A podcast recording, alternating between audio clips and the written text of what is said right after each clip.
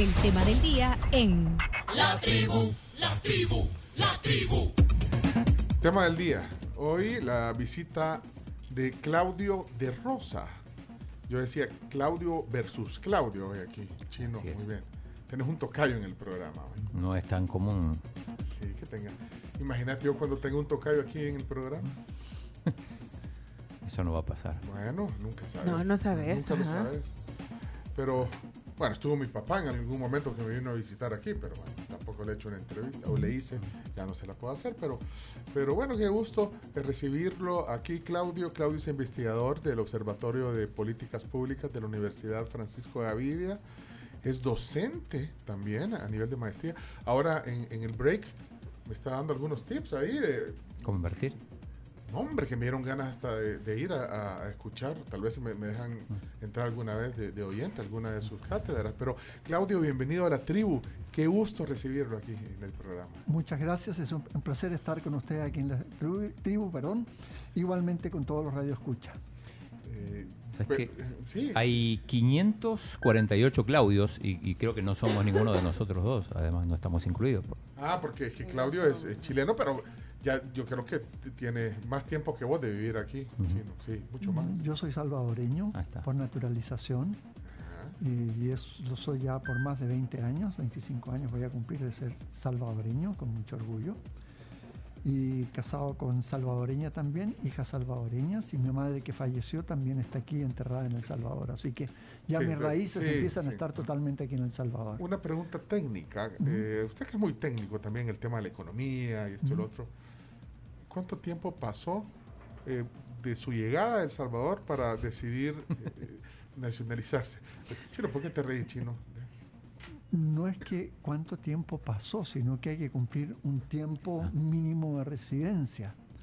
Y en vez de los cinco años, como a los siete años, ya me estaba eh, nacionalizando salvadoreño. ¿Cuánto tenés de, de vivir aquí, Chino? 20. Claro. Que es bastante. Ya es hora. No, yo tengo ya, bueno, vamos a cumplir con mi esposa, como le digo a mi querida Gloria Mercedes, el amor de mi vida, vamos a cumplir 37 años de casado. Y felizmente casado. Bueno. Eso es lo bueno. Qué gusto recibirlo. Siempre ha sido eh, agradable tertuliar con usted eh, en diversas etapas de este programa, de este proyecto de radio, así que se lo agradecemos mucho. Claudio de Rosa trabajó en el Fondo Monetario Internacional. Eh, también fue, híjole, consultor, o ha sido consultor en el Banco Mundial, eh, en el PNUD. eh, me acuerdo que fue también eh, director ejecutivo de Avance Correcto. en algún tiempo. Creo que ahí 10 años. ahí nos conocimos, porque eso fue quizá, eh, era a inicios del siglo, o sea, aunque se veía como que, uh, pero pues sí, como el do- del 2000, en los años 2000, por ahí. Sí, no, no, no, antes empezamos allá. Bueno, ahí lo conocí. Sí, sí, empezamos con Avanza en el año 80, y- 96, perdón. 86. 86, ah, 86. hasta 2006, entonces más o menos. Bueno, así que bueno, eso solo para poner un poquito en, en- en- en contexto eh, su rol, más que todo orientado al tema técnico-económico, digamos, por ahí. por ahí. Seguimos en lo mismo como investigador del Observatorio de Políticas Públicas, eh, donde nosotros preparamos este informe de país junto, además del Observatorio de Políticas Públicas, junto con el ICTI, donde el director es eh, Oscar Picardo, Ajá. y también relacionado con la Facultad de Ciencias Económicas con el, el doctor Roberto Morán, que es el decano. Hay eh, un estudio que se ha presentado eh, eh, hace unos días, eh, vamos a entrar en detalle eh, sobre los hallazgos y que nos dé unos highlights, digamos, de, de- de qué es lo que se recoge de esa investigación. Hoy también estaba viendo en la prensa gráfica que, bueno, sigue, sigue haciendo sus columnas y haciendo opinión. Sí, escribo columnas en la prensa gráfica y ya son alrededor de 18 años escribiendo. Como, pues sí, un observador de, de la realidad económica, podría decir. Claudio. Siempre y tratando de ser lo más eh, imparcial para no caer en el juego político, que es lo que nos desvía a veces la atención de la parte más importante de lo que uno quiere comunicar. Pero siempre te dicen, vos sos de tal o sos de tal partido, apoyás a tal o no. O es inevitable. eso. No, eh, antiguamente me lo decían un poquito más, ahora ya prácticamente eso se ha ido porque cuando escribimos como universidad tenemos, como dice el propio nombre, universidad es universal y uno no puede estar eh, tratando de influir en su forma de pensar, sino que uno debe ser lo más equilibrado para que la gente esté informada y de esa información usted lo puede ver positivo o lo puede ver negativo, pero es ya la decisión de cómo lo interpreta la persona. Hoy, hoy le decía, veía en la prensa gráfica eh, la publicación de, su columna de, de, hoy y dice, sector externo podría limitar el crecimiento económico de El Salvador. Ahí le he dado una ojeada. Eh, de hecho, habla de algunas salidas, eh, propone, ve, de, digamos, como el diagnóstico de la situación económica salvadoreña. Eh, siempre es bueno oír opiniones eh, sobre, sobre esto. A veces son un poco técnicas, veo mucho, sí, de balance económica, muchos términos muy, muy técnicos, digamos, desde el punto de vista macroeconómico. reservas internacionales netas y todo. Entonces yo, pues el chino estaba hasta esto está en chino, me dijo el chino. el déficit comercial, y si se agrega no sé qué. Necesitamos decodificarlo. Entonces vamos a, quiero decodificar antes de entrar en detalle también al trabajo que se hace en el observatorio, que nos decodifique eh, cómo se podría limitar el crecimiento económico de Salvador y sobre todo porque usted habla de, de factores externos. Entonces, eso, creo que ahí está el meollo de codificación de, de, esa, de esa opinión, Claudio. Mira, si bien hay algunos términos que lamentablemente uno no los puede cambiar porque son ya acuñados y son de uso universal, son muy del área económica y en eso tienes absolutamente, o toda la tribu tiene absolutamente la razón.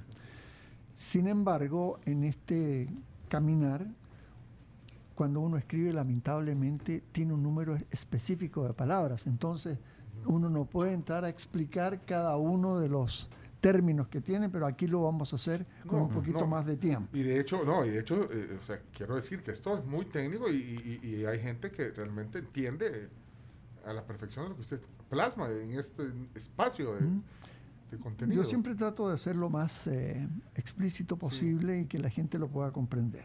Por ejemplo, en el primer, esto ya estaba en el informe de la Universidad Francisco Gavidia, del OPP, que le llamamos, y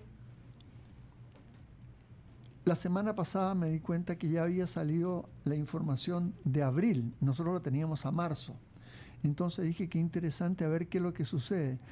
Y realmente la situación, en vez de mejorar a una situación buena, subrayo, una situación buena, pero que empieza a decrecer, empieza a perder fuerza, entonces, ¿qué es lo que pasa? Y me doy cuenta que sigue perdiendo fuerza. Entonces, ¿qué tenemos? En el primer cuatrimestre, es decir, entre enero y abril de este año, las exportaciones aumentaron 15.3%. ¿Este aumento qué significa? 388 millones de dólares adicionales. ¿Y qué es la exportación? Lo que vendemos en el extranjero. Entonces, el producto salvadoreño, bien o servicio, que se vende en el extranjero, al venderse en el extranjero, a la empresa aquí le pagan con dólares y son dólares que vienen del extranjero Eso bueno. hacia El Salvador, lo que es muy positivo. Eh, sin embargo, este 15.3% de aumento si bien no había espacio para explicarlo en detalle aquí, mayoritariamente es por factor aumento de precio, no de aumento de ah. producción. Entonces, para explicarlo en forma sencilla, nosotros podemos haber exportado en vez de 100 dólares, estamos exportando 103 dólares. Y uno dice, crecimos bien, 3%, qué, bien. Pero cuando uno ve el volumen, es decir, qué cantidad se exportó, ya sea en litros, quintales, eh, toneladas, etcétera, uno ve que en vez de 100 unidades exportó, supongamos, 99. Entonces, ¿qué es lo que sucede? Como motor de producción fue más lento. Sí fue positivo que entraron más dólares por precios, porque los precios se han aumentado a nivel mundial y en forma muy determinante.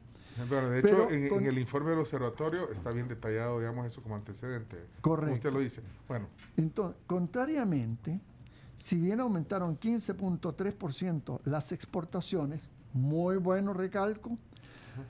Las importaciones aumentaron 27.8%, de, de 27, eh, al 27.8%, y el total que nosotros tenemos aquí en este momento es que las exportaciones que totalizaron 2.476 millones son mucho menores a los 2.576 millones de las importaciones. Eso se llama, eso se llama balanza, Balanza comercial. Balanza comercial. ¿Quién nos la explicó balanza eso? ¿Quién, nos explicó eso? Eh, la Carmen, ¿cómo era la candidata a vicepresidenta? de- Carmen Aida. Carmen Aida. Ah, pusiste atención, bárbaro, chino, ese me día. olvido. Sí. Bueno. Entonces, ¿qué significa esto? Que la balanza comercial, que es la diferencia entre exportaciones e importaciones, por ser más las importaciones, nosotros la colocamos como signo negativo. Entonces tiene la, siendo mayores las importaciones, tiene un déficit. Ese es el problema. Entonces, Pero, pero siempre hemos estado como en déficit. E- Eso iba a preguntar yo. Sí. ¿O no? siempre se ha tenido déficit, Sí. pero aquí vamos a ver lo interesante de esto. Es que el incremento en el primer cuatrimestre del 2002, solo el incremento fue de 1.216 millones de dólares. Entonces, tenemos que el déficit total que tuvimos eh, en el primer eh, cuatrimestre del año estuvo alrededor de 865 millones de dólares, es decir, salieron de la economía del país 865 millones de dólares. Estos son, vaya, y solo para ir aterrizando eh, en esto de- del déficit comercial, de la balanza comercial, esto pues, es por factores externos eh, principalmente. Claro, ¿Mm? Eh, correcto. Entonces, sí, bueno, parte es por el aumento tan grande que hemos tenido del precio del petróleo y del gas. ¿Y eso por lo de Ucrania y Rusia tiene que ver? En no? gran parte con lo de Ucrania y Rusia. ¿Por qué? Porque el barril eh, que nosotros estábamos comprando alrededor de 60 dólares, 65 dólares, y que ya estaba alto eh, a finales del año pasado, ahora está entre 105 y 110 dólares. Entonces es un aumento tan grande y eso no lo podemos evitar. Yo siempre digo, por ser una economía relativamente pequeña, nosotros no somos creadores de situaciones en el mercado mundial, somos Entonces- tomadores de situación. y no nos queda más que tomar el precio que se nos vende, es decir, ahí no, No hay nadie, ni un gobierno, ni otro gobierno, si el, eh, del partido A, B o C. Es ahí donde a veces nos confundimos. Es algo que usted no lo puede eh, eh, eh, variar, solamente lo tiene que tomar, lo tiene que absorber. Entonces, esta salida de más de, de más de 800 millones de dólares eh, en un cuatrimestre es algo que no se puede mantener porque te resta recursos en El Salvador. Quiero- Sin embargo, hay algo positivo, que son las remesas familiares, que esos son recursos que ingresan a El Salvador. Pero lamentablemente Pero las remesas es es un factor externo también. también Sí, un factor sí. externo, pero lamentablemente las remesas familiares que tuvieron un alza en el primer cuatrimestre de 47% el año pasado, este año solamente aumentan 4.2%. Entonces, ese, ri- ese ritmo de influjo, de llegada de recursos del exterior vía remesas, cae sustancialmente por dos cosas. Uno, que ya en Estados Unidos se empieza a hablar de el peligro de una recesión. Ya no es que crezca poco o menos la economía, sino que sea negativo. A eso se llama recesión y ya están todo el mundo hablando sobre eso.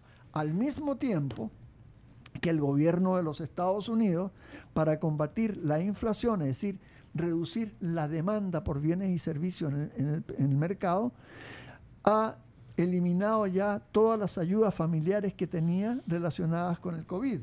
Entonces nuestros compatriotas que están en Estados Unidos ya no están recibiendo esos recursos. Más que no hay mucho más empleo, entonces bajan las remesas. rebota inme- para acá. Nos rebota inmediatamente. Mira, acaba de, de hablar de la inflación. En, en el informe, el, el primer informe de situación de país que ha hecho la UFG, de lo que estamos también, por lo cual estamos reunidos hoy aquí, dice que es la mayor tasa de inflación en 25 años. eh, 6.7% en marzo. Ujú. La más alta fue en el 96. Ujú, O sea que es el mayor aumento de precios en los últimos 25 años. Barajeme eso aterrizado porque solo le voy a decir un elemento. La vez pasada estaba hablando con una persona que yo conozco que tiene un negocio de comida. Ujú. Un negocio mediano de comida, digamos. Entonces me decía, mira, no, no sé qué hacer porque todo me subió y dice que él ya calculó y, y dice que es el 30% lo que le ha subido de los insumos. Y él debería subirlo. Entonces también. dice, ¿qué hace un empresario o un microempresario, Claudio? Dice, tengo varias opciones. Le subo el 30% al, al precio de- producto. del producto. Dos, bajo mi margen. Ujú. ¿Ve? No sus precios, bajo mi margen. O tres, Le quita calidad al producto. le quita. eh, Pero eso, mismo- eso no lo voy a hacer porque es la clave del éxito de su negocio. Y, y esto es un fenómeno de la inflación. Bueno, yo no sé si se- 30%, yo no sé lo- lo- los ingredientes, no conozco ma- mayor detalle, pero no sé si esa es una, Mira, una constante. Hay algunas áreas de trabajo que sí tienen aumentos significativos. No sé si del 30%. Y sabemos, sabemos nosotros, y lo hemos dicho como universidad, que va a haber un aumento fuerte, por ejemplo, en la harina, porque Ucrania y Rusia son de los principales productores de trigo en el mundo.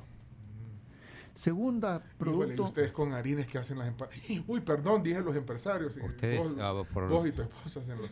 Ah, pero no, no nos dedicamos a eso. Porque mira, no, pero Florencia me dijo, se nos ha subido los, el 30%. Debe Pero estar- hay otros productos que van a subir también, por ejemplo, eh, el aceite de comestible va a subir también significativamente porque tenemos que Ucrania es el principal productor de aceite de girasol. 80% de toda la producción mundial la tiene Ucrania solamente. Bueno, es que no son, no son bonitas las perspectivas. Entonces, ¿qué es lo que sucede? ¿Por qué tenemos nosotros la obligación, no siendo alarmistas, de avisarle a la gente que la situación que viene va a ser difícil?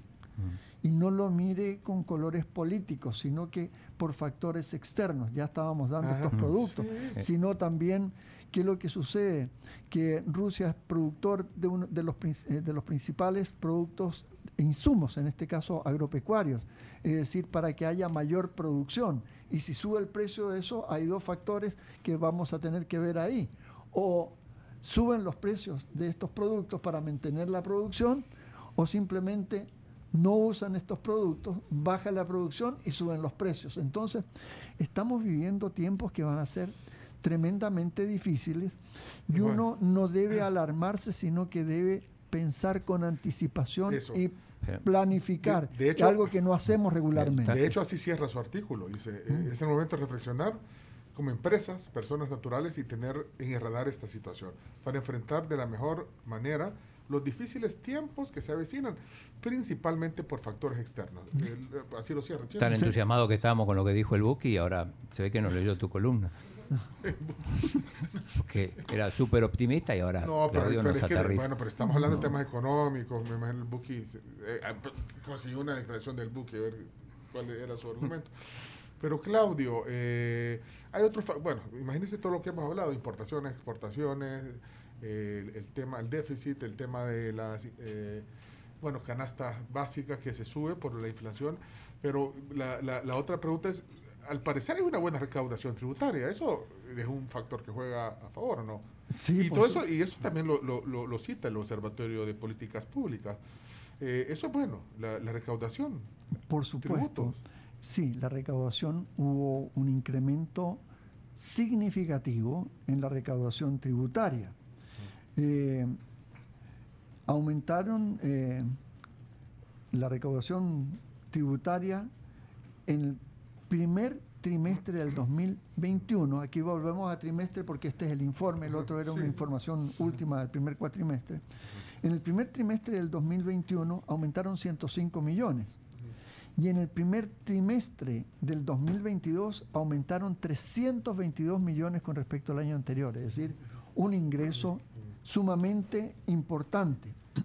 Y es una combinación de el esfuerzo que está haciendo la empresa privada de mantener sus negocios trabajando y en buenas condiciones y también que el Ministerio de Hacienda ha implementado una serie de programas que hace más fácil el control tributario, nosotros llamamos administración tributaria eso, y eso le permite recaudar más cantidad de impuestos, es decir, que haya menos evasión. Entonces, en total, eh, de lo recaudado en el primer trimestre en impuestos fue de 1.623 comparado con 1.301 millones de dólares, 1.301 eh, millones de dólares el año pasado. ¿Qué significa esto? Que de mantenerse este ritmo de crecimiento eh, a través del año, se podría volver a romper el récord histórico de recaudación tributaria que se tuvo el año pasado, que se llegó a 20.1% del Producto Interno Bruto. Es decir, hay en esa área del sector público hay muy buena información, muy buenos datos. Ese, ese factor interno, porque ese sí lo podemos Ese factor interno. Sin embargo, el gasto sigue siendo muy alto y aumenta incluso un poquitito más que la mejoría que hemos tenido en tributos. Y eso hace que el déficit se mantenga alto. Perdón, Claudio, ¿y, dónde, dónde se manifiesta ese aumento del, del gasto público? Bueno, el gasto público se manifiesta en muy buena medida por dos factores. Uno es el aumento de las remuneraciones. Sigue habiendo un aumento muy fuerte en las remuneraciones. Y eso ¿De los funcionarios? Eh, no hablemos de funcionarios. Es ahí donde caemos nosotros en el problema de tipo político. No es de los funcionarios. Nosotros tenemos que ver quiénes son los que están recibiendo este aumento. Y el aumento lo está recibiendo el sector público en total, en la planilla del sector público. Y eh, aumentaron 33 millones adicionales en el primer trimestre del año. Entonces, ellos llegaron a 802 millones de dólares en el primer trimestre solamente en sueldos y salarios. Es decir, solamente en sueldos y salarios. Eso es lo que del sector público no financiero. ¿Quiénes son el sector público no financiero? El gobierno central. Después tenemos lo que le llamamos resto del gobierno general, que es donde entran los hospitales y otras instituciones de este tipo, y las empresas públicas. Eso es lo que era. Eh, Cami, tenías. Eh, sí. levanta la mano, Cami. Sí, tenía una duda. Eh, Claudio, ya sabemos lo del precio del barril, ya usted lo mencionaba. También sabemos que en El Salvador hay un precio fijo que se está pagando por la gasolina, que así se ha puesto. Todavía que está subsidiado. que todavía está subsidiado, que no importa cuánto suba, hay un precio fijo para regular, especial y dice. ¿Cómo afecta al salvadoreño? Porque no hay almuerzo gratis. O sea, este subsidio se tiene que costear de alguna manera. Eh, ¿Cómo va a haber afectado, cómo se va a ver afectado el pueblo eh, con este subsidio? ¿Cómo se está pagando? ¿De dónde se saca ese, esa financiación? Salen de los recursos del Estado. En este caso, justamente estaba empezando a explicar cuáles eran los factores que hacían que fuera más alto. Entonces, uno era que siguen habiendo eh, aumentos en el pago a los trabajadores del sector público. Segundo, estos subsidios también tienen un costo y hay que pagarlos. Y eso también te eleva el, déficit fiscal. Entonces, ahí tenemos nosotros una combinación de factores que los tiene que absorber, por lo menos esa fue la decisión, el sector público. Entonces, el déficit del sector público, ojo, mostró en el primer trimestre una reducción, ¿ok? Eh, y llegó a 5.6 puntos del Producto Interno Bruto, es decir, todos los bienes y servicios que se producen en un año como país, 5.6 en, este año comparado con 10.2 el año pasado, entonces hubo una, una reducción significativa. Sin embargo, esta reducción a 156 millones responde en gran medida a la recaudación tributaria. Sin embargo, este número de déficit de 156 millones, hay que mirarlo también con mucho cuidado porque han aumentado los, pagos, los atrasos en los pagos a proveedores. Entonces, uno no paga y en su balance aparece todavía que... O sea, es engañoso. No diríamos engañoso, sino que es algo que hay que considerar. ¿ok? Entonces, y también incluso han habido algunos pequeños atrasos en pagos de salario. Entonces, esto es lo que tenemos que tener mucho cuidado. Ahora, si ya no hay más recursos, ¿de a dónde se tienen que sacar los recursos? Los recursos se tienen que sacar entonces de endeudamiento. Préstamos. Claro, igual que en una casa.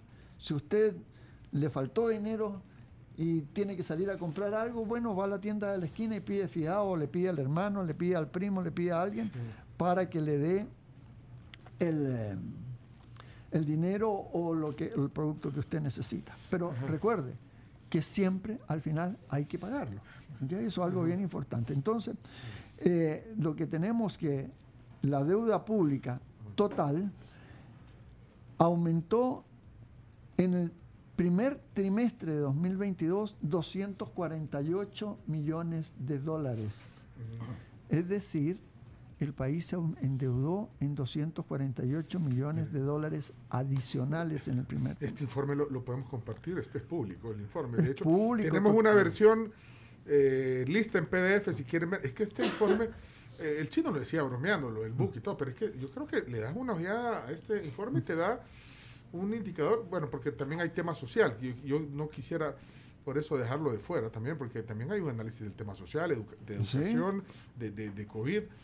Eh, ay, pero mire, el chino, cuando se pone esos lentes, ponételos. Está en cámara, porque estamos en vivo en Facebook. Es que se va a meter a otro tema. Que quiere. Ya.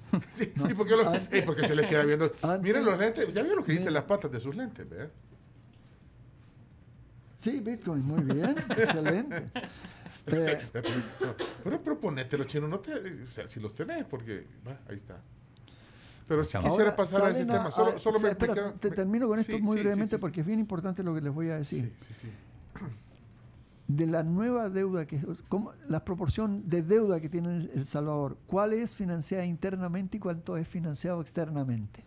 Pues. Y lo que tenemos nosotros, que en el 2019 el endeudamiento externo representaba un poquito más de la mitad, 50.4% en el 2019. Ajá, ajá. Sin embargo, nosotros ahora el, de- el de- el endeudamiento interno es el 51.4, es decir, nos estamos endeudando más internamente que externamente. Y cuando nos de- endeudamos internamente más que externamente, no entran más dólares como sucedía anteriormente, que nos ayudaba a estar en mejores condiciones. Entonces, lo que sucede es que el endeudamiento interno tiende a desplazar al sector eh, privado. Y solamente gracias a que los bancos han sido muy precavidos, tienen buena reserva y trabajan, entonces se ha seguido aumentando el crédito al tanto al sector público Como al sector privado está- en muy buena manera. Ahí está el dato también, si lo quieren ver, ahí están las gráficas de cuánto ha aumentado el, el- el, digamos, el, los créditos públicos, o sea, para el sector público y para el sector privado. Mire, pero hay una cosa, eh, y de, de hecho aquí lo leo en un comentario que lo pone un oyente, dice, de acuerdo al Ministerio de Hacienda no hay riesgo de impago de la deuda. Se cuenta con una excelente recaudación fiscal, que está hablando, la cual ha sido mejorada y contribuirá al pago de los eurobonos en enero próximo. El ministro ha sido muy optimista, de hecho, que va a haber, digamos, eh, bueno, optimista en cuanto al rumbo de la economía, pues eh, que no se preocupen. Eh, de hecho, vinieron aquí eh, a un foro banquero, ¿verdad? Chino, chino, fuiste. Fuimos ahí a- acá enfrente, 44 países, ahí estuvimos con el de Burundi, Y- con el de y Kenia. Dicen que, que hay posibilidades reales de financiación de otros organismos también, que se puede eh, promocionar, dicen, la inclusión financiera, la adopción de las criptomonedas, que es el tema que Ah. quería entrar ahí. Entonces, todo eso no, no, no, no, no son mensajes también que pueden, digamos, eh, esta situación que usted pone y que, y que, pues con toda la información y los datos no se ve tan, eh, pues sí, tan agradable, pero que esto no puede ser positivo también dentro de todo este problema, o sea, que, que hay inversión, que, que la inclusión financiera ayude, que las criptomonedas, que otros organismos también ayuden, eh, pues más allá del FMI. Brevemente, por la, esas expectativas, se lo pongo así para que nos haga un resumen, A ver, Claudio. empecemos con el pago de la deuda. Yo he sido muy cuidadoso al hablar sobre el pago de la deuda que tenemos los 800 millones. La experiencia que he tenido a través de tantos años, no solamente en El Salvador, sino que en varios países en Centroamérica y Sudamérica, es que todo ministro de Hacienda va a hacer lo imposible por pagar la deuda, es decir, no caer en un impago. Y en ese sentido, quien hizo el comentario ahí es justamente lo que yo he advertido más de alguna vez. Si el gobierno, de cara a estos 800 millones, con esta recaudación extraordinaria que está teniendo, va guardando algo y vamos a jugar con un número solamente de ilustración, de conversación, no, no necesariamente que eso es. Y logra guardar de aquí a final de año 300 millones. Entonces, usted me va a decir, pero le faltan 500 millones. Entonces, lo más probable si yo estuviera trabajando como ministro de Hacienda, estaría diciéndoles a mis deudores, eh, yo soy el deudor, perdón, a mis acreedores, estaría diciéndoles yo a ellos, ¿quién me quiere renegociar la deuda? Hacer lo que se llama el rollover. Y la misma deuda que tengo, eh, la tenemos, supongamos, a 6%, 5,5%, se las ofrezco a 7%. ¿Ok? Y vamos a suponer que 500 millones de la gente que tiene los bonos del Salvador me dice que sí y 300 no. Ahí tengo los 300 para poder pagar y no aquí no ha pasado nada. Por consiguiente, ese alarmismo también de que no se va a poder pagar es exagerado. Va a ser difícil, van a tener que trabajar mucho, pero no es misión imposible. Pero no está pateando, no está pateando el problema para, para, para más adelante y con interés más alto. Sí, bueno, el interés más alto, no solamente en El Salvador, para todo el mundo están aumentando las tasas de interés, porque resulta que para nosotros aquí, en Europa también Banco Central Europeo, eh, y en otros países, en Chile se ha aumentado hasta 5%, en, en Estados Unidos se aumentó 0,50% y 0,5%, eh, y resulta que eso hace que se empuje hacia arriba las tasas de interés en los Estados Unidos y nosotros trabajamos directamente con las tasas de interés de los Estados Unidos. Por consiguiente, van a subir las tasas de interés. Alguien va a decir, ah, es que eso es por la dolarización. No, lo mismo va a suceder en Guatemala, en Costa Rica, en Nicaragua, Chile, Argentina, etc. Entonces, eh, vienen tiempos que las tasas de interés van a ser más altas. El único problema que tenemos aquí en El Salvador podría ser la calificación de riesgo país, que esa ¿Y qué, afectación? Porque eso también me, me, hay alarmismo. Sí, porque me llamó la atención eso del alarmismo. No hay que ser alarmista, pero, o sea, está, está yuca, voy a, voy a traducir, está yuca, pero no es misión imposible. ¿Hay que hacerle caso a Moody's o no? Ajá, pero ¿y este riesgo país qué influencia tiene o es alarma, como dice el chino? No, no, mira. Cuando que uno le llama así en términos coloquiales riesgo país, realmente es el riesgo de impago de los bonos soberanos emitidos por un país. Y se mide este riesgo país a lo que llamamos el ENVI, que es una tasa de interés que se paga sobre la tasa de interés que tienen los bonos de Estados Unidos, que estaba muy baja, 0,1, 0,2, subió a 0,25 y ahora está en 0,75. Sobre esa tasa de 0,75 viene lo que tienen que pagar cada uno de los países en adición. Por ejemplo, si está en 0,75, Chile tiene que pagar 188 puntos adicionales, o sea, 188 más 0,75 está en el, alrededor de 2 y fracción 2,50 de tasa de interés para salir al mercado. Y si uno dice Panamá es 2,23, Guatemala, que no tiene dolarización, está en 2,67, es decir, son países que están bien evaluados sus mm. bonos que han emitido. Sin embargo, El Salvador, voy a comparar con Chile, que es el menor, 188 puntos, El Salvador tiene 1006, eh, perdón, tiene eh, en este momento, esto era a finales de marzo, 1.606 puntos adicionales, es decir, tendría que salir a ofrecer una tasa de interés de 16% más el 75%, prácticamente 17%. Mm. Entonces, viene un problema. Si tú sales ofreciendo esa cantidad tan grande de intereses, el inversionista ya sabe que con esa tasa de interés el riesgo de impago es muy grande. Entonces es ahí donde uno tiene que entrar a ver otra forma de negociar como es con el Fondo Monetario, donde el Fondo Monetario lo importante no es la cantidad de dinero que te va a dar. Lo importante del Fondo Monetario es que al tener un acuerdo, es como si te estuviera dando un certificado de buena administración de los recursos públicos. Y ahí baja inmediatamente la tasa de interés. Tengo, una más sobre esto. Eh, quizás tiene que ver con los mensajes, cómo se interpretan, y no sé si tiene que ver con, la política, pero eh, ¿qué mensajes le, envía el presidente, cree usted, el presidente Bukele, a las calificadoras de riesgo, con sus actitudes en contra de Estados Unidos, por ejemplo? Eh, en las compras de Bitcoin, de ¿cuánto ha comprado? El, chino lleva aquí el dato. Los últimos fueron 15, 15 millones. 15, ahí está. Bueno, cuando hablo de Bitcoin, esa es la, actitud. Esa es la actitud, ese es el personaje. Pero, pero bueno, la compra de, Bitcoin, la situación política, todo eso que, es político, pues. eso influye también en, estos, en estos términos. Y siquiera va en orden, porque contra Estados Unidos, incluso, bueno, se está peleando con Bill Gates. Está con Bill Gates peleando, digo, poniéndolo en pugna ahí, eh, O estás con él o no estás. Mira, aquí es, esto cae. Ahí, apareció Aquí caemos en la parte de un área que se llama geopolítica y geoestrategia.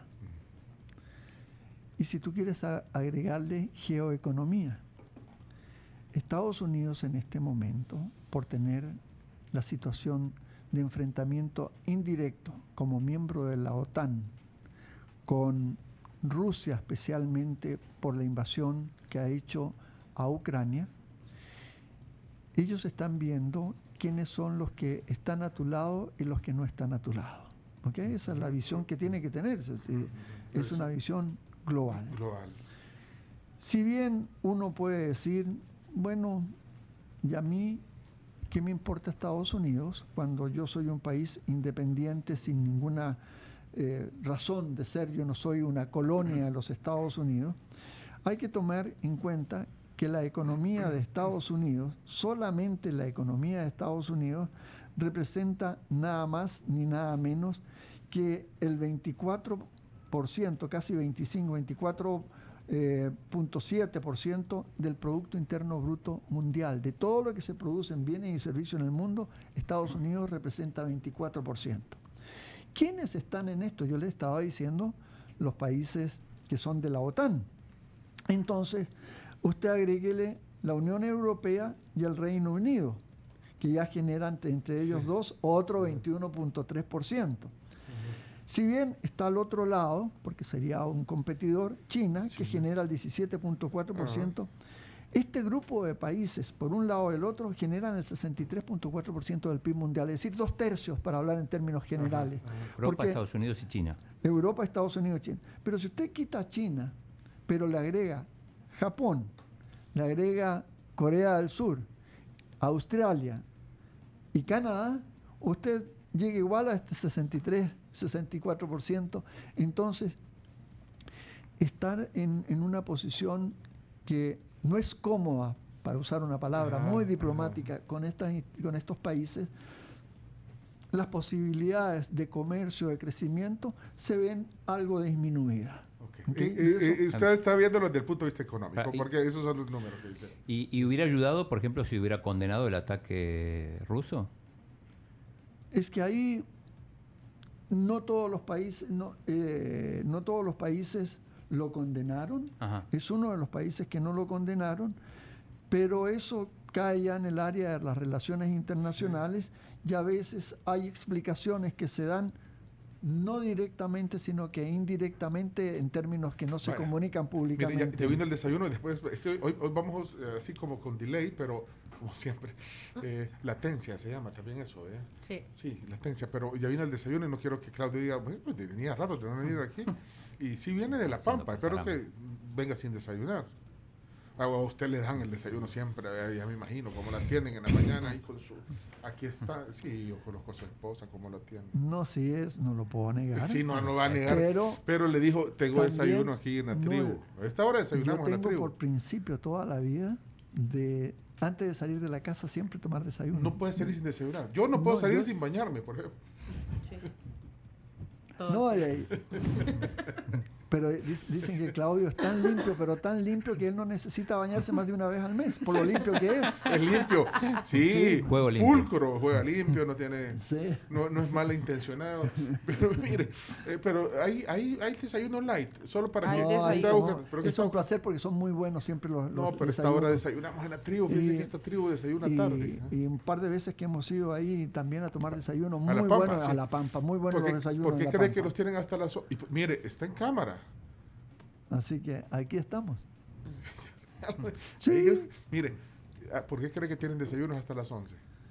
Por los que se levantan un poquito más tarde y pueden hacer un brunch, que pueden Sí. tomar desayuno y les alcanza con lo que comen hasta el mediodía. Así que No, es muy no bueno. Es una buena inversión. Bueno, pero, eh, pero, iba, pero iba a buscar, es que, no, yo, yo lo que quería aterrizar es, eh, eh, bueno, para mientras le traen el desayuno y si nos va a acompañar con algo. Este es- No, por supuesto. bueno, pero ¿qué Ah, hay? ¿Qué pues, hay? ¿Qué hay? ¿Qué aquí hay? están las opciones. Eh, fruta, es mezcla de fruta acompañada de granola y yogurt. Hay Ah. desayuno típico, son dos huevos estrellados acompañados de chorizo argentino, plátano fritos, aguacate, frijoles y queso. Tercera opción, las canastas típicas, son dos canastas eh, de plátano, sus bases, su- la base está hecha de plátano, vienen rellenas con huevos acompañados de aguacate, frijoles y requesón. De cuarta opción, las tostadas francesas acompañadas de miel. Y la quinta opción, el omelette con vegetales, queso y jamón acompañado de papa carbonara. Lo que usted quiera, porque acaba de venir. Aquí ¿Puede trajeron de la, de de las frutas ahí es. est- La primera. Claro, estupendamente bueno. Para la buena salud también. Perfecto. Ahí viene, mire. Ahí, ahí está listo para degustar. Pero entonces en lo que en lo que hay jugo de naranja, de zumito también, que es, el- es el que sirven en la pampa. Mira qué, qué bien se ve. Voy a hacer, te voy a mover aquí la cámara. Sí, a ver, yo levanto aquí también para miren. Impresionante. Sí, hombre. Ese es de mis favoritos. Se me cae aquí. Bueno, ahí está. Claudio, gracias. Pero mire, en lo que desayuna, porque pues sí, no hay, no hay desayuno gratis. No, hay almuerzo gratis. No hay, No hay cena no, gratis. No hay cena gratis. gratis. No, pero nada usted gratis. tiene que oír- Hay que trabajarla. A ver si reconoce. No, tiene que escuchar los, los auriculares. Ah, los auriculares están. Oigan, oigan esto. Es que de aquí viene el chiste. ¿eh? De aquí viene. Una ¿eh? frase. Hay una frase tradicional en Estados Unidos que es no free lunch, no hay cena gratis. Él era diputado. Entonces, La nueva Eso- traducción es. Emilio. Corea. No hay Emilio free Corea. lunch y no hay, no hay cena gratis. O ¿No lo han sea, asesorado usted? Sí, sí. No. No. eh, eh, ahí se, se, se corrió el teleprompter. Sí. Mire, pero antes de, de comenzar, para ir a la pausa, porque yo quiero hablar del tema social de este, de verdad, este informe muy completo del país que ha hecho la UFG. Pero mire, lo de la criptomoneda, porque Ah, es lo que sí, sí, o sea, y eso no nos posiciona, porque es que Sí, y la, eh, la embajadora de Estados Unidos dijo que estamos en la capital de la libertad económica o la capital del, del mundo financiero. Exageró un poco, ¿no? A ver, Vamos a ver, bueno, eh, ¿tiene cuánto tiempo le damos? ¿Dos minutos para esto? ¿Para irnos a la pausa? Dos ¿O es más largo? Dale, dale, dale, dale. una cosa, que el mundo va camino a ser un mundo digital, con una sociedad digital, con comercio digital, con ventas digitales, pagos digitales, nadie lo puede negar. Ok. ¿ok? O sea, el que esté discutiendo eso está fuera del contexto del hacia dónde avanza el mundo, especialmente por los avances tecnológicos. Ahora, van a haber dos grandes mercados de monedas digitales, donde una es moneda digital verdadera y la otra le llamamos erradamente moneda digital. Pero el Bitcoin y todas las otras que hay no son monedas, son activos financieros que hay que tener cuidado de confundirlo. Yo puedo tener, vamos a inventar una cosa así bien simpática, yo puedo tener acciones de, de Google, por ejemplo, y las acciones de Google valen 150 mil dólares. Y yo quiero comprarle una casa a Pencho y la casa vale 160 mil dólares. Y yo le digo, Pencho, ¿me acepta los esto? ¿Lo, puedo- lo va a aceptar? Ahora viene la pregunta, me dice, sí, yo te lo acepto. Y yo pregunto. ¿le, ¿le pagué yo con dinero o le pagué con un activo financiero? Con un activo. activo. con un activo financiero. ¿ok? Que él me lo haya aceptado como pago es otra cosa, pero es un activo financiero, número uno. Número dos, ese mercado va a seguir y los bancos centrales van a crear su propio mercado, que van a ser las monedas digitales de bancos centrales. Ese nombre ya está acuñado. Y eso van a tener el total respaldo de los gobiernos. Y los gobiernos son los que, de una manera u otra, o los estados, si quieren, hacen caso a lo que los bancos centrales piden. Y los bancos centrales le van a colocar todo tipo de inconvenientes muy bien planteados, muy bien sustentados, para que el mercado de las monedas digitales no bancarias, no respaldadas, estén siempre en, un- en una esquinita más oscura. ¿Y quiénes van a estar Y- peleando esto? Van a estar peleando fundamentalmente Estados Unidos, digamos, con el dólar digital, seguidito viene China con el yuan digital y más atrás Europa, la Unión Europea con el euro digital. ¿Por qué? Porque van a estar luchando para ver quién tiene, especialmente Estados Unidos y China, quién tiene la moneda digital de Banco Central de mayor valor para hacer las transacciones comerciales en el mundo. Pero- es geofinanciera, es una Sí, guerra Pero siempre va a haber control del Banco Central, porque lo- Siempre- de lo que se habla de, de- de estas criptos es que le dan independencia y que no depende. Pues sí, o sea, no, no hay bancos centrales, no hay, en teoría, Inclusión gobierno, financiera. Inclusión financiera. No, no, no. Entonces Mira, no riñe. Ajá. Eh, lo de la inclusión financiera, en parte es cierto y en parte no. Tan solo si nosotros vemos en Europa, y lo voy a colocar, el caso de España, que están hablando de usar monedas de Banco Central digitales, del Banco Central Europeo, la moneda digital, dijeron detengámonos un poco, porque no hay suficiente inclusión financiera aunque haya una moneda digital. Y uno dice, pero ¿por qué no? Porque no todo el mundo tiene un teléfono, ni todo el mundo tiene acceso, aunque tenga el teléfono, al- a la red de Internet. Internet. Yo, yo pensé que más gente iba a usar la- la- las wallets para mandar las remesas. Ah, eso comentamos el otro día, que muy poquita gente. Es muy poco, Pero- es muy poco. Aunque, Entonces- aunque se, y- se y pueden quitar razón- y, luego, comisiones. y, y después uno dice, siempre hay algunas comisiones y entonces son un poquito más competitivas, pero la gente ya tiene su tarjeta de crédito o débito y esa la están utilizando hace mucho tiempo. El, el dinero en papel, por decir así, ¿ok? prácticamente se usa cada vez menos y va a seguir usándose menos, menos, menos, que va a ser casi difícil encontrar algo de dinero. ¿Cuántos das en tu billetera, chico? No, creo cero. Yo, yo conté una vez, estuve dos semanas en Europa y no, no toqué un billete en esas dos semanas. Todo pagué con digital. Correcto. Y si vas a China, tú pagas todo hasta en el mercado. Mercado, mercado. No estoy hablando del supermercado Sí, no, no, de gran peso como podría ser aquí en el Super Selectos, que ya puedes pagar. Pero el mercado en la calle, uno paga con su, su teléfono tranquilamente y sale inmediatamente. Entonces, ¿qué es lo que estamos teniendo? Que van a haber dos mundos de dinero digital. Uno. El informal, que no va a tener control, con alza y bajas muy fuertes. Y le voy a dar un dato bastante Sí. interesante aquí para cerrar esto, en qué consiste esto de los... El chino, el chino curioseando. ¿qué, qué- Sí, ¿Puede curiosear? Dice, el chino, no, no, no. Mira, ahí está cabeceando. ¿eh? Quiero ver si tiene el archivo wallet. No, fíjate, he comprado monedas de esta porque uno tiene que saber cómo se mueven, en qué consisten los mercados.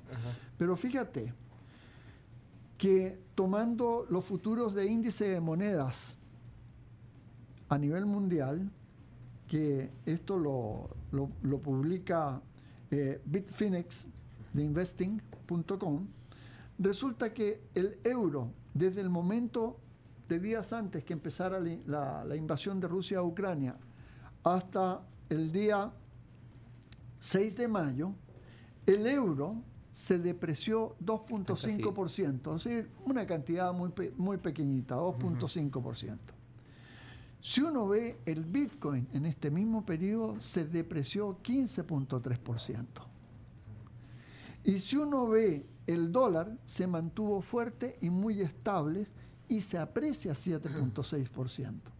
Entonces, De hecho, el, el euro y el, el dólar están muy, muy cerquita en su cotización. Sí, sí. El- entonces, ¿qué sucede? Es que uno va a ir buscando a medida que pasa el tiempo como medio de pago, sobre todo para transacciones internacionales, la moneda que te dé más certeza y más seguridad, más estabilidad. Pero que va a haber un mundo digital, lo va a haber.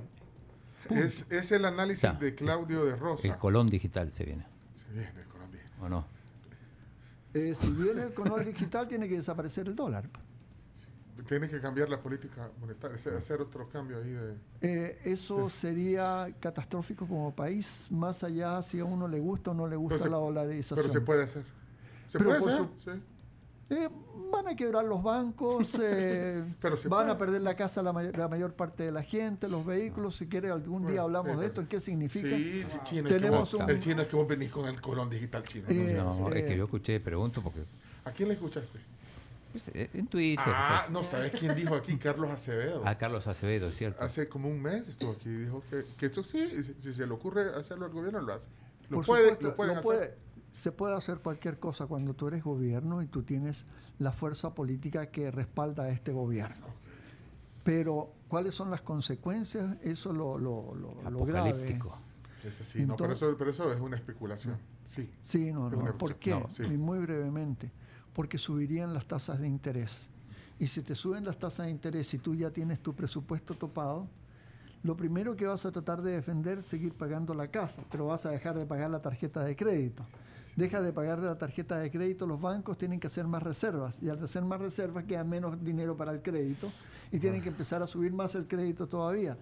Después vas a tratar de, de seguir manteniendo la casa, pero vas a perder el carro. Sí, bueno. Y ahí podemos tener una crisis financiera No va a muy pasar. grande. Tiempo No terminado. Pero to- todavía me Time queda, out. me queda lo social. Es un gran informe, de verdad. Después de la pausa. No vamos, sí, tenemos que hacer la pausa. Estamos con un gran delay, pero con el análisis de Claudio de Rosa, economista hoy aquí con nosotros.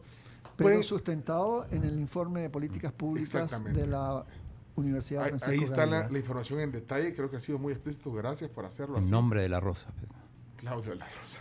Nombre- no, pero miren, eh, ya les vamos a compartir el link. Eh, Los que lo quieran directo en el, en el, en el WhatsApp, se lo mandamos para que tengan ahí base para, para hacer su propia opinión. Es que no, Es eso si no quieren estar de acuerdo o no están de acuerdo con Claudio, está bien. Si están de acuerdo, pero por lo menos escuchemos posiciones. Luego sacamos nuestras conclusiones. Sí, y la información es toda oficial, o de Banco Central o de organismos Sí, financieros muy- internacionales. muy completo, de verdad. No, no son datos así sacados de... Sí, a mí me sí. parece que, porque me, me sí llama la sería muy atención. serio. El muy informe muy, serio. bien planteado. Investigador Claudio de Rosa con aportes especiales de Oscar Picardo y Roberto Morán, que hay que darle créditos y a todo ese equipo que por trabaja supuesto. en el Observatorio de Políticas Públicas de la UFG.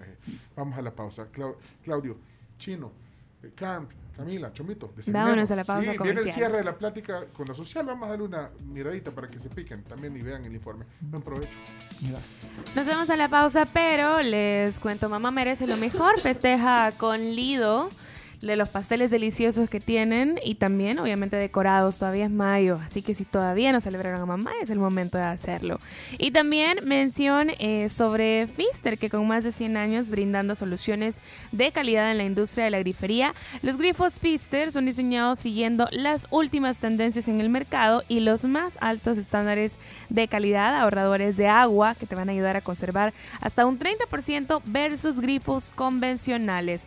Fister son líderes proyectos ecológicos que contribuyen al ahorro del agua. Y la hora gracias a nuestros amigos de Pedidos Ya, 9 de la mañana con 20 minutos. Pide lo que quieras, cuando quieras, con Pedidos Ya. Descarga la app. Ya, ya está pidiendo eh, el almuerzo de la pampa Claudio de Rosa. Bueno, que quiere una punta jalapeño, un típico. El- es- eh, hay uno que, que tiene Las tostadas.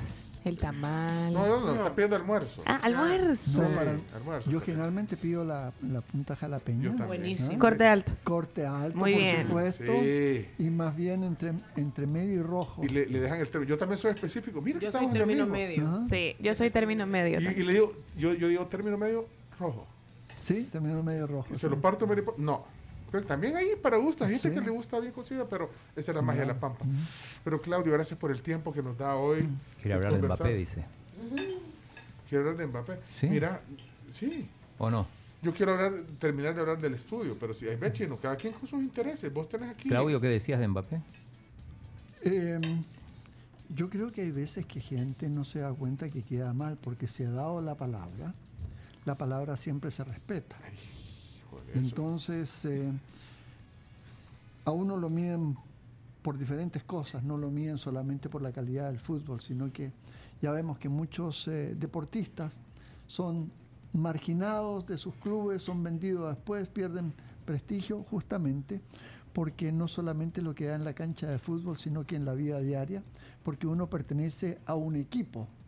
Y un equipo uno tiene que respetarlo, es parte de una tribu, si ustedes quieren decirlo, donde todos se ayudan unos con otros, pueden tener diferentes opiniones, pero el respeto de la palabra, de la persona, es fundamental en esto y en cualquier cosa de la vida.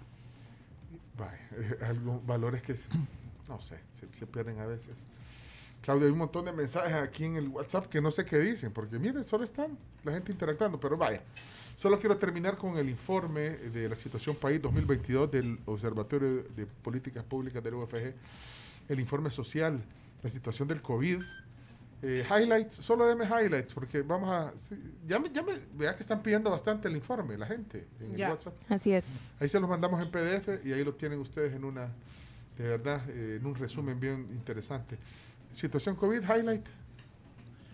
Bueno, porque hacen, hacen un análisis interesante, Omicron, etcétera, y va, pero bueno, le han dado seguimiento desde el inicio de la pandemia, gráficas. Hay que, hay que tomar en cuenta que este es el primer informe de este año, pero ya la universidad, ya con este sería el oct- octavo informe que estamos emitiendo, entonces eh, es eh, bastante ya completo y uno tiene información de varios años y una de las cosas que nosotros procuramos es dar no solamente el último mes o el último año, sino que comparamos varios años para que la gente tenga una perspectiva más grande. Ahora, si nosotros nos movemos a la parte social de este informe, este informe, esta parte fue preparada por el ICTI de la universidad, que es el Instituto de Ciencias, Tecnología e Innovación de la Universidad Francisco Gavidia, sobre la situación del Omicron. Estamos entrando a una etapa ya de menor contagio, se está mejor en esa situación. Sin embargo, hay que tomar en cuenta que hay que seguir guardando todas las precauciones posibles y si puede, siga todos los programas de vacunación, están nuevamente ofreciendo vacunaciones, porque hubo un momento que El Salvador era el país que tenía el mayor número de personas vacunadas en Centroamérica y ahora nos ha superado Costa Rica y Panamá. Entonces, como que no hemos dejado de poner ¿Por qué? atención a eso y es una forma muy fácil, a uno se lo están ofreciendo, se lo están mandando al teléfono, cumpla, cumpla con las vacunas, porque usted puede decir a lo mejor me da otra cosa. Bueno, no hay nadie que pueda estar exento de algún problema adicional, pero lo mejor es estar vacunado incluso para viajar. Ahora ya en algunos países empiezan a pedir la cuarta vacuna, entonces es importante estar al tanto sobre esto.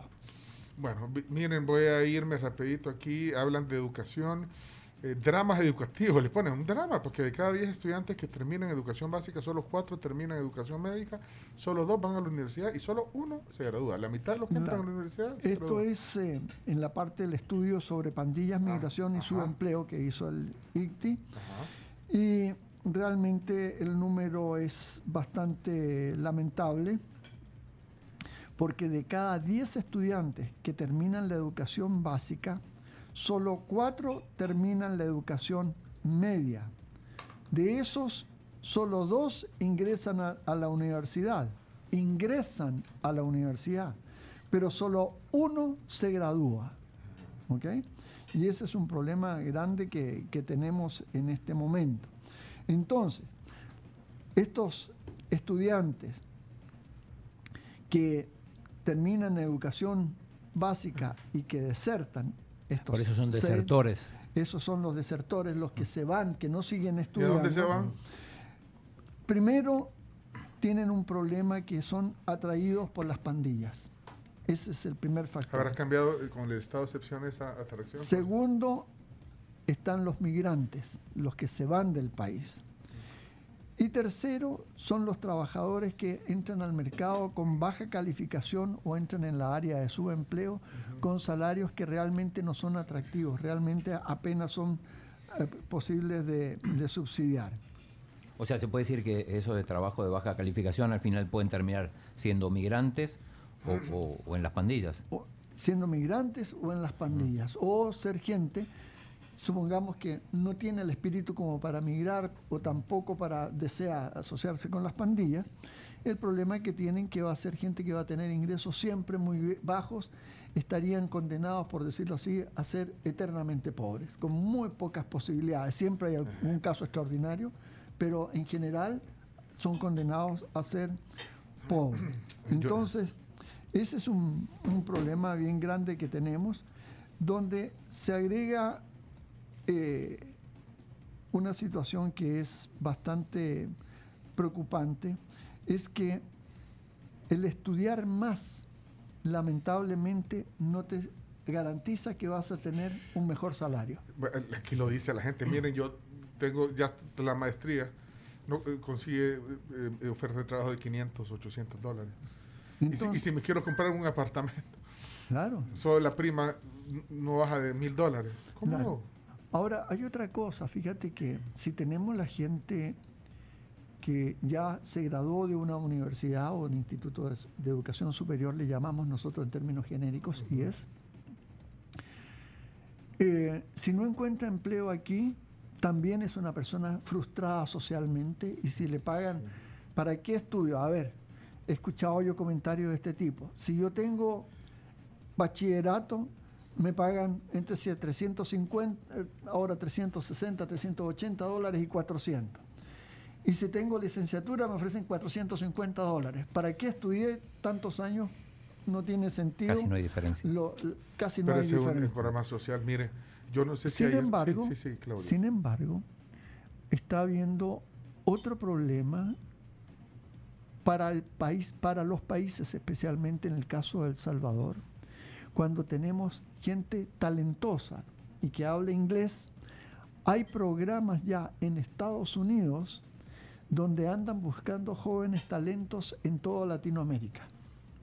Entonces, el país invierte, la sociedad invierte en tener un joven, hombre o mujer, de talento, no encuentra nada aquí, sin salir de su casa, le ofrecen empleo en los Estados Unidos. Entonces, ¿qué sucede con esto? Gana la empresa en los Estados Unidos y gana el joven varón o mujer aquí en El Salvador. ¿Por qué? Porque si aquí le iban a pagar 500, 600, 700 dólares, allá le ofrecen 1.500, 2.000 dólares, ¿ok? Para trabajar desde su casa. Pero la empresa en Estados Unidos gana mucho también, porque si se lo lleva a Estados Unidos, más allá de la visa y todo esto, pero se lo lleva a Estados Unidos, le va a tener que pagar 4 o 5 mil dólares mensuales. Entonces le paga la mitad o una tercera parte, usted está muy feliz con lo que le pagan y le voy a decir, le dan salud, Pero le- está hablando de. ¿Pero qué rubro, perdón? Todo lo que es tecnología, especialmente Call tecnología. Call centers, digamos. No, no, no, no, no, no, no, tecnología. No, pero tec- trabajar desde El Salvador, eh, la, la opción más grande es en un call center. No, trabajar hay en El Salvador tú puedes trabajar en un call center. Sí. No, pero estamos hablando ya de, de gente especialista en Y tecnología. que hace Ah, home office. O sea, pero- ah, IT, y se queda IT aquí. en home office. Haití, Claro, pero bueno, pero eso sí claro. está desarrollado. Pero eso es mínimo, pero bueno, que se desarrolle está bien. sí. Ya, Eh, pero, fíjate que se contratan allá, por lo que tengo entendido, solamente una empresa que conozco más a profundidad, Ajá. Se están contratando entre 1.000, 1.500 mensualmente. Aquí. allá en Estados Unidos. Por eso, como pero empresas. contratarlos desde, pero, pero desde De toda de Latinoamérica, de toda a Latinoamérica, América de toda Y de, Latina. Latinoamérica, y de sí. esos Ah. mil, ¿cuánto, cuánto? ¿Cuántos salvadoreños serán? Claro. Ahí no sé. Ahí Bueno, no, no mire, pero a- ayer yo andaba buscando la fuente porque ayer leí una nota que decía uno de cada tres se quieren ir del país. Yo no sé, a a veces oí Bueno, si uno tiene uno- pocas oportunidades, se quiere ir. pero ¿quiénes serán y cuál también perfil El será? Salvador históricamente tiene ese registro. Históricamente No- siempre el 33% de la gente se quiere ir o qué? Por lo que yo tengo de lo que he analizado en la historia de la economía de El Salvador, es que cuando se dio la construcción del canal de Panamá, la cantidad de salvadoreños que fueron a trabajar a Panamá fue extraordinariamente grande. Y ellos son los primeros que empiezan a enviar de alguna manera dinero, remesas, Remesas. a El Salvador. Y ellos ganaban en dólares allá. Y ahí empieza a haber mucho más uso del dólar y conocimiento del dólar. ¿Tú sabes cuándo fue la primera vez que se tomó el dólar y se aceptó como moneda digital, no, moneda, perdón, como moneda de libre curso legal en, aquí? No, sé que la ¿Cuándo? dolarización fue en el 2001, pero... No, no, no. La primera vez que se que se- aceptó el dólar Pues sí. como moneda de libre curso legal fue en, mil, en septiembre, 11 de septiembre de 1851. 1850. 51, ¿sí? Miren, aquí estoy leyendo un, comentario. 30 años después de la fundación Ah, del Salvador. sí, de la independencia del Salvador, sí. Miren, estoy leyendo aquí a alguien que me dice, mire, do- doy fe. Yo conozco a alguien eh, joven, fue sacando certificaciones de Google, ahí fue, y empezó el call center, pero luego encontró una empresa gringa donde ha crecido, anda por los 3 mil dólares mensuales, dice. Va, Y lo hace galán. aquí. Vaya, esas son las empresas. Y esos que- le rinden Galán. más porque estaba de diciendo. 3 mil pesos aquí. Y Claro. Ya certificado él- de ya Google. yo te eh, estaba diciendo dos mil dólares. Sí. Él está diciendo tres mil porque ya, Ya- ya ya, ya hizo su, su carrera. Bueno, pero ¿cuántas Yo a la persona que conozco, que me Ajá, da estos ajá, datos, Sí. está en ese rango ya. Pues sí, y obviamente se, se documentó, se formó, se formó y, y ese talento lo buscan. Claro, si habla inglés, usted tiene grandes posibilidades de trabajo fuera. Lo que pasa que con esta internacionalización del trabajo, para no decir globalización, porque nos tendemos a confundir y entrar en disputas ideolo- ideológicas, usted puede ser un contador y trabaja aquí en El Salvador y le van a pagar 400, 500 dólares mensuales. Pero si usted domina el inglés y usted ha avanzado en sus estudios, usted puede ser contratado por una empresa que está en cualquier lugar del mundo, para no nombrar a nadie, en cualquier Sí, lugar del sí. mundo, y le pueden pagar a lo mejor dos mil, tres mil dólares mensuales. Entonces van a haber dos mercados, los, mer- los del mercado internacional, por llamar así, que van a ganar muy bien, y los del mercado local. Y es una diferenciación muy grande, donde unos van a poder progresar y otros van a estar estancados en sus Y vidas. conozco gente que es diseñadora o son diseñadores pero o sea, de pero de imagen. tecnología, ¿eh? Pero, pues sí, pero son diseñadores gráficos o gente que producen After Effects, o sea, animadores. Bueno, y pero los contadores, contratan pero- desde aquí para empresas en Estados Unidos porque les sale mucho más fácil pagarle a alguien aquí dos mil dólares a alguien en Estados Unidos que le tienen que pagar cinco mil. Lo que, lo que, lo que decía usted Claro. y, y al Tú final... dices diseñadores, yo conozco el caso de una diseñadora salvadoreña que de repente se dio cuenta que los diseños que ella hacía a la gente le gustaba, los empezó a poner en camisetas y ahora su gran negocio es hacer sus diseños, vender sus diseños o hacer el que tú le pidas, los coloca en las camisetas y las exporta. Y gana muchísimo más Sí. que si estuviera trabajando como diseñador en una empresa. Es decir, esos emprendedores son los que hacen grandes a los países. Me alegra mucho, de verdad, que, que bastante gente está pidiendo el informe. Eso está bien, porque hay que leer, in- informarnos. En esta práctica lo que hemos querido es capturar la atención de ustedes, oír opiniones suyas. Y, y si lo quieren seguir pidiendo ese informe, aquí se lo reenviamos con gusto, el informe en, en una PPT, donde está todo lo que, en detalle, Y lo que hemos En platicado. tres meses más sale el de Sí. mediados de año Ay, está bien, y este después el de finales de septiembre y en enero nuevamente, febrero sale el, de, el del año. Tiene unas conclusiones y sugerencias, ahí las encuentran, ahí, ahí- ahí las leen, eh, porque ya no tenemos mucho tiempo. Yo no quisiera, me están preguntando, como estamos en una transmisión de Facebook, para los que ¿Qué pregunta? Me están preguntando que por qué tengo mascarilla, y por cortesía. Tengo, Sí. tengo mascarilla porque ando un poco de tos, Sí, ando un poco, de- entonces por cortesía, para Sí. ustedes, cuando toso mejor toso una mascarilla. ¿ok? Pero todo bien. Problema. sí. Miren, eh, sí, gracias, porque hay dos, dos, dos personas que me preguntaron aquí. De ahí a la otra persona, a la otra persona les voy a poner el audio porque son audio. Vamos a ver. Telma. Telma es interesante. Telma es una oyente nuestra que vive en Dallas. Que ella es- Denver. En, en Denver, Denver, en sí. Colorado, perdón, Telma. No, porque estaba hablando de otro Telma. Telma. Está, Telma- está hablando de la Telma de Dallas. Telma y Sí, Luis. sí, pero Telma y ella, Luis, unas ella- hermanas. ella es muy interesada en temas económicos y de cripto. Y, y y me Cripto interesa- entusiasta, A ver qué dice, blog. vamos a ver qué dice. Hola, Telma. Muy interesante la charla. Ah, pero sí tiene que poner los audífonos. Ah, sea sí, cerquita, cerca para que la pueda oír a Telma. 30 mil. Sí, para terminar. Sí, hola. Miren, no hay excusa, porque si no tienen un radio a la mano, tienen el teléfono, la tribu.fm o el Facebook en audio y video. Claudio Rosso con nosotros. Hola. Muchas gracias muchachos. Aquí Telma, saludos sobre las monedas digitales de los bancos centrales, o sea, las CBDC. Algo que hay que estudiar y tenerle cuidado es que esas monedas que ya vienen es que van a ser programables. O sea que, por ejemplo, Pencho, ya compraste suficiente gasolina, ya con tu dinero ya no vas a poder comprar gasolina por el medio ambiente, etcétera. O sea, son programables, serán programa- programables, por eso eh, ustedes saben, yo soy cripto, eh, no cripto entusiasta, Bitcoin entusiasta, porque es diferente decir cripto a Bitcoin. Y por eso eso es importante entender lo que ya viene. Esto es un mundo digital, pero las que se llaman las CBDC, Central Bank Digital Currency, Muy bien. esas tienen más control, pueden programar y hasta pueden controlar más a los individuos. O sea, eso hay que estudiarlo bastante, mi gente. Saludos. Sí, pero no es controlar a los individuos. Los bancos centrales no están para controlar individuos. Están para controlar lo que se llama la masa monetaria, la cantidad de dinero que está siendo utilizado. Porque cuando hay exceso de dinero utilizado en el mercado, lo que se produce son altas inflaciones como la que se está viviendo en estos momentos en el mundo, que es el resultado en gran medida porque todos los eh, gobiernos en general alrededor del mundo tuvieron programas de asistencia para las familias y las empresas y inyectaron una cantidad tan grande de dinero que ahora están preocupados porque con eso aumentó significativamente la demanda, es decir, eh, lo que se ma- dem- demanda le llamamos lo que uno quiere comprar en el mercado, ya sea de bienes o servicios. Y la producción no aumentó en la misma cantidad. Entonces se ha dado esta inflación tan grande que está incluso exacerbada por el aumento del precio del petróleo y de la energía en general.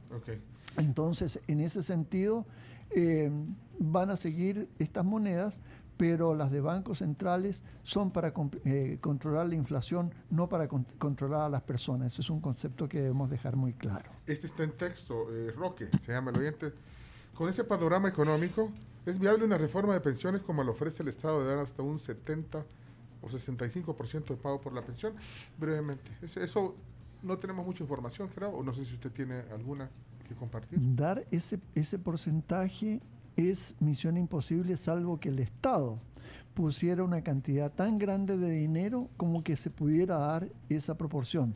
Lo que sí se podría aumentar perfectamente las pensiones de los futuros, de los que están por entrar, los que ya la tienen ya es prácticamente intocable, es, eh, lamentablemente, es que eh, primero se aumente la tasa de interés y se pague una tasa de interés mayor que la inflación, porque si no van perdiendo eh, capacidad adquisitiva esas futuras pensiones.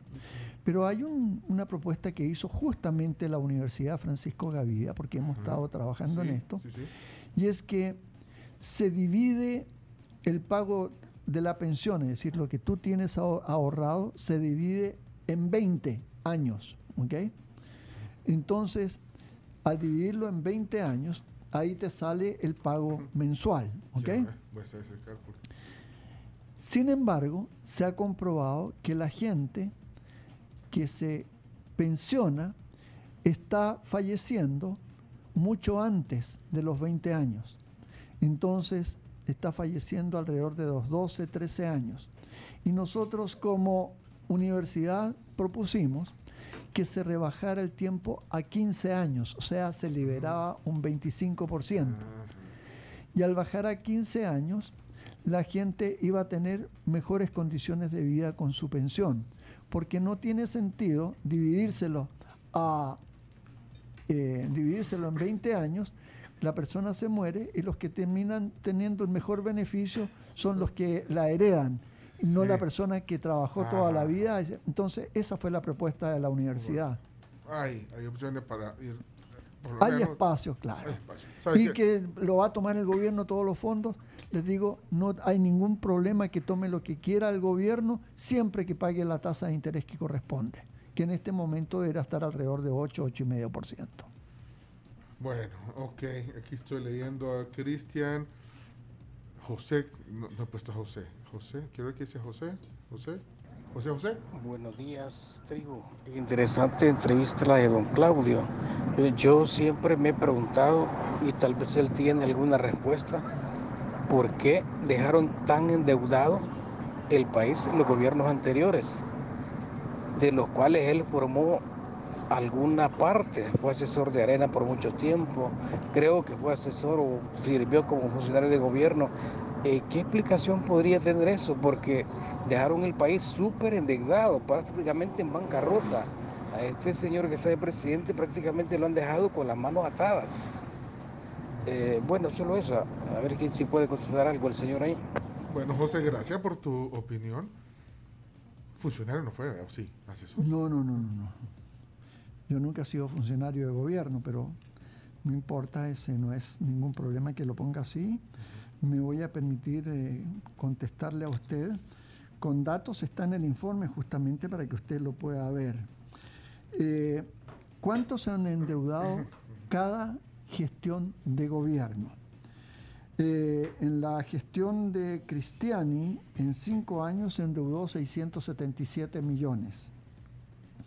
En la de Calderón Sol, con los cumplimientos de los acuerdos de paz, que incluso entraron a ver gastos recurrentes por nuevas instituciones que se tuvieron que formar, eh, fueron 916 millones. Después hubo un salto grande, y no he estado yo en el gobierno, ninguno de estos, especialmente cuando estaba el señor Flores en el gobierno, yo estaba en el sector privado, eh, con reconstrucción por terremotos se endeudó 2.932 millones, eh, siendo esto en cinco años. Luego con Tony Saca se endeudó 3.146 millones en cinco años. Don Mauricio Funes tiene, tenía hasta este momento la mayor deuda con 4.664 millones en cinco años. Baja esto con el gobierno del señor Sánchez Serén, que en cinco años se endeudó 4.189 millones. Ahora, por el impacto del COVID en dos años y diez meses, el actual gobierno se ha endeudado en 5.376 millones. En dos años, 5.376 millones en dos años, diez meses y le rompió el récord que ya tiene el señor, tenía el señor Funes en cinco años de 4.664. ¿Y cuál sería la proyección teniendo en cuenta los cinco años? No, aquí uno no puede hacer no proyección. Puede no, no puede hacer proyección porque eh, el número que se diga puede ser un número incorrecto porque eh, va a depender de cómo se administren las finanzas públicas, si necesita más dinero, menos dinero, más deuda, quiere decir, o menos deuda. Pero probablemente anden los 7.000 o no. No, ahí sí que no me atrevería yo a dar. ya vas, chino, ya vas. Sí, chino siempre tratando de. No, porque arrancaron en 677. Mira, tenemos esta estación, apagó una cámara ya, chulito el tiempo. Miren, la última, perdonen, van a quedar algunas fuera, pero ya el tiempo, eh, pero tanto tiempo de no vernos aquí en el estudio, Claudio, así que vale la pena. Ernesto, este es el último mensaje. Vamos a ver qué Muy buenos días. Se va a poner cerquita los audífonos para que haya, Claudio. Buenos días. O ya no quiero oír más mensajes. No, yo Buenos días, tribu. Siempre en frecuencia con tan excelente programa. Saludes ahí al economista eh, Claudio de la Rosa. Claudio de Rosa. Eh, una pregunta. Bueno, durante años se ha dicho que la economía fluctúa o de lo contrario sube. A mí se me viene la siguiente figura. Últimamente han estado han estado realizándose bastantes conciertos de artistas internacionales y casi siempre se llenan los, los estadios o cualquier establecimiento. Entonces, yo creo que si la economía estuviese tan mal como dicen, yo creo que la gente no tuviera la capacidad de, monetaria de poder ir a pagar por, por dicho concierto. Otra es que los centros comerciales están cada vez más. Hay más centros comerciales aquí en El Salvador que en otros países. De hecho, en, a nivel latinoamericano creo que es uno de los países que, que, más centros comerciales tiene. Entonces, ¿cómo se explica que la economía a veces está mal si no se refleja en eso? Vaya, ahí está, mire. Ernesto, viéndolo desde, ese punto de vista. Tiene absolutamente toda la razón. Nosotros como universidad, en este informe que tenemos, decimos que en términos nominales, es decir, al valor actual de lo que produce el país en bienes y servicios, se recuperó fuertemente en 2021 en el 2021, porque no tenemos todavía los datos de este año, y creció 17%, es decir, hubo un rebote muy fuerte y se generó una gran cantidad de empleos. Entonces, eh, eso es lo que hace, y además teníamos muy buen ingreso de remesas familiares, como lo dijimos al inicio. Entonces, todo eso ha ayudado a que haya buena cantidad de recursos en los presupuestos familiares y es por eso que se tiene lo que usted está diciendo muy acertadamente. Sin embargo, si bien el mismo Banco Central eh, estaba proyectando que se podía, ahora descontada la inflación, se podía crecer 3.1%, el Banco Mundial, después de lo que ha sucedido a nivel mundial y cómo se ve la economía a nivel mundial, ha puesto que el crecimiento de, la economía de El Salvador va a ser menor y menor por factores eminentemente externos. Entonces ahora en vez de 3.1 lo está poniendo en 2.9 el Banco Mundial sin estarlo mirando desde el punto de vista de país y políticamente, sino que lo que se analiza estadísticamente desde fuera. Perfecto, ya más que terminado, yo creo que hasta ya no lo van a dejar entrar, le van a escultar el séptimo en la UFG. sí. hablemos con, con Oscar Picardo y bueno, no, y la verdad que es un gusto siempre conversar con usted. Aquí nos gusta hacer esto, esto es lo que nos gusta en la tribu, tertuliar, conversar con respeto, claro. en buena en buena compañía, con buenos chistes. Nos contó buenos chistes en el corte comercial. Sí. ¿Cómo Una faceta distinta. Sí, lo ven todo serio, pero no, hombre, tiene un buen sentido del humor. Siempre es un gusto recibirlo aquí, Claudio. Muchas gracias, Pincho. Ha sido un placer estar con contigo y con la tribu, por supuesto. porque y esta tribu de oyentes también. Este y la tribu de, oyentes también. Muchas gracias por los comentarios, por las preguntas, eh, la apertura mental para recibir incluso las críticas uno la tiene que tener porque nadie es dueño de la verdad. La verdad es algo que se va construyendo día a día y nosotros tratamos de estar lo más cerca como universidad a través del Observatorio de Políticas Públicas de la Universidad Francisco Gavidia de tener información que sea oficial para no estar en estas conjeturas que si lo dijo alguien de oposición, que si lo dijo alguien de gobierno, lo mejor es que sean los datos oficiales que tienen las instituciones de gobierno o los organismos internacionales. Cuando dijo conjetura me miró a mí. Mira, ahí lo, están, ahí lo están troleando Claudio. Dice, no se ponen los audífonos porque se despeinan. Dijo, no, no sé qué hacer. Pues si lo despeinan los audífonos, pero bueno, primero la elegancia. Gracias, Claudio. Ha sido un placer estar con todos ustedes. Gracias. Los radioescuchas o los que nos ven a través de los otros medios digitales. Si están interesados en el, en el informe, en el WhatsApp, ahí se los estamos reenviando. O en el canal de Telegram podemos ponerlo. Y además esta entrevista estará en podcast al mediodía, podcast, Spotify, TuneIn, en Google Podcast. Quieren compartirla con alguien, no la vieron completa. Ahí están todos los contenidos de la tribu en digital, incluyendo Facebook, por supuesto, y en YouTube. Así que, señores, ya se nos acabó el tiempo. Gracias a los que no quedaron ahí al aire, pues disculpa. Muy buen programa, dice Osvaldo. Eh, chino, son un chunguero chino, así están diciendo. Un chunguero, ¿no? Espera que. ¿Cómo así, chunguero? Un chunguero. no sabe. Ah, pero es que aquí, aquí, tenemos dos que, que, al revés, ellos se quisieron venir a El Salvador. Estas hay palabras que todavía. Chunguero. Chunguear no, todavía no lo Ah, chunguear sí. Es lo mismo. Es como. Mm, molestar, cucar. Molestar. Cucar, ajá, como tratar de provocar. Vos lo que querías era que se tropezaran en algún momento. Claudio, Claudio, muy hábil, se las iba quitando. Y, y, en la próxima entrevista que tenemos te comportás, chino. ya viste que está aquí ya Olga Miranda. Olguita. Olguita. Claro. Hola. Bueno, ella viene a continuación aquí a la, a la tribu. Aquí estamos en un lunes nubladón, pero contentos. Vamos a la pausa, por favor. ¿Qué nos dicen nuestros queridos patrocinadores? Nuestros queridos patrocinadores tienen un montón de mensajes para ustedes, empezando con Nan. Este es eh, directo para las mamás. Que todo lo maravilloso inicia en esta etapa. Pregunta a tu doctor más sobre Nan OptiPro 3 y su formulación avanzada y ayúdalo a construir una base sólida hoy para su futuro. Siempre es importante recalcarles que la leche materna es el mejor alimento para el lactante. Y también si ustedes quieren proteger su hogar y su familia, ASA es la mejor opción con su seguro residencial. Puede contactar a su asesor de seguros o llamarlos al 2133 9600. ASA es el león a su lado.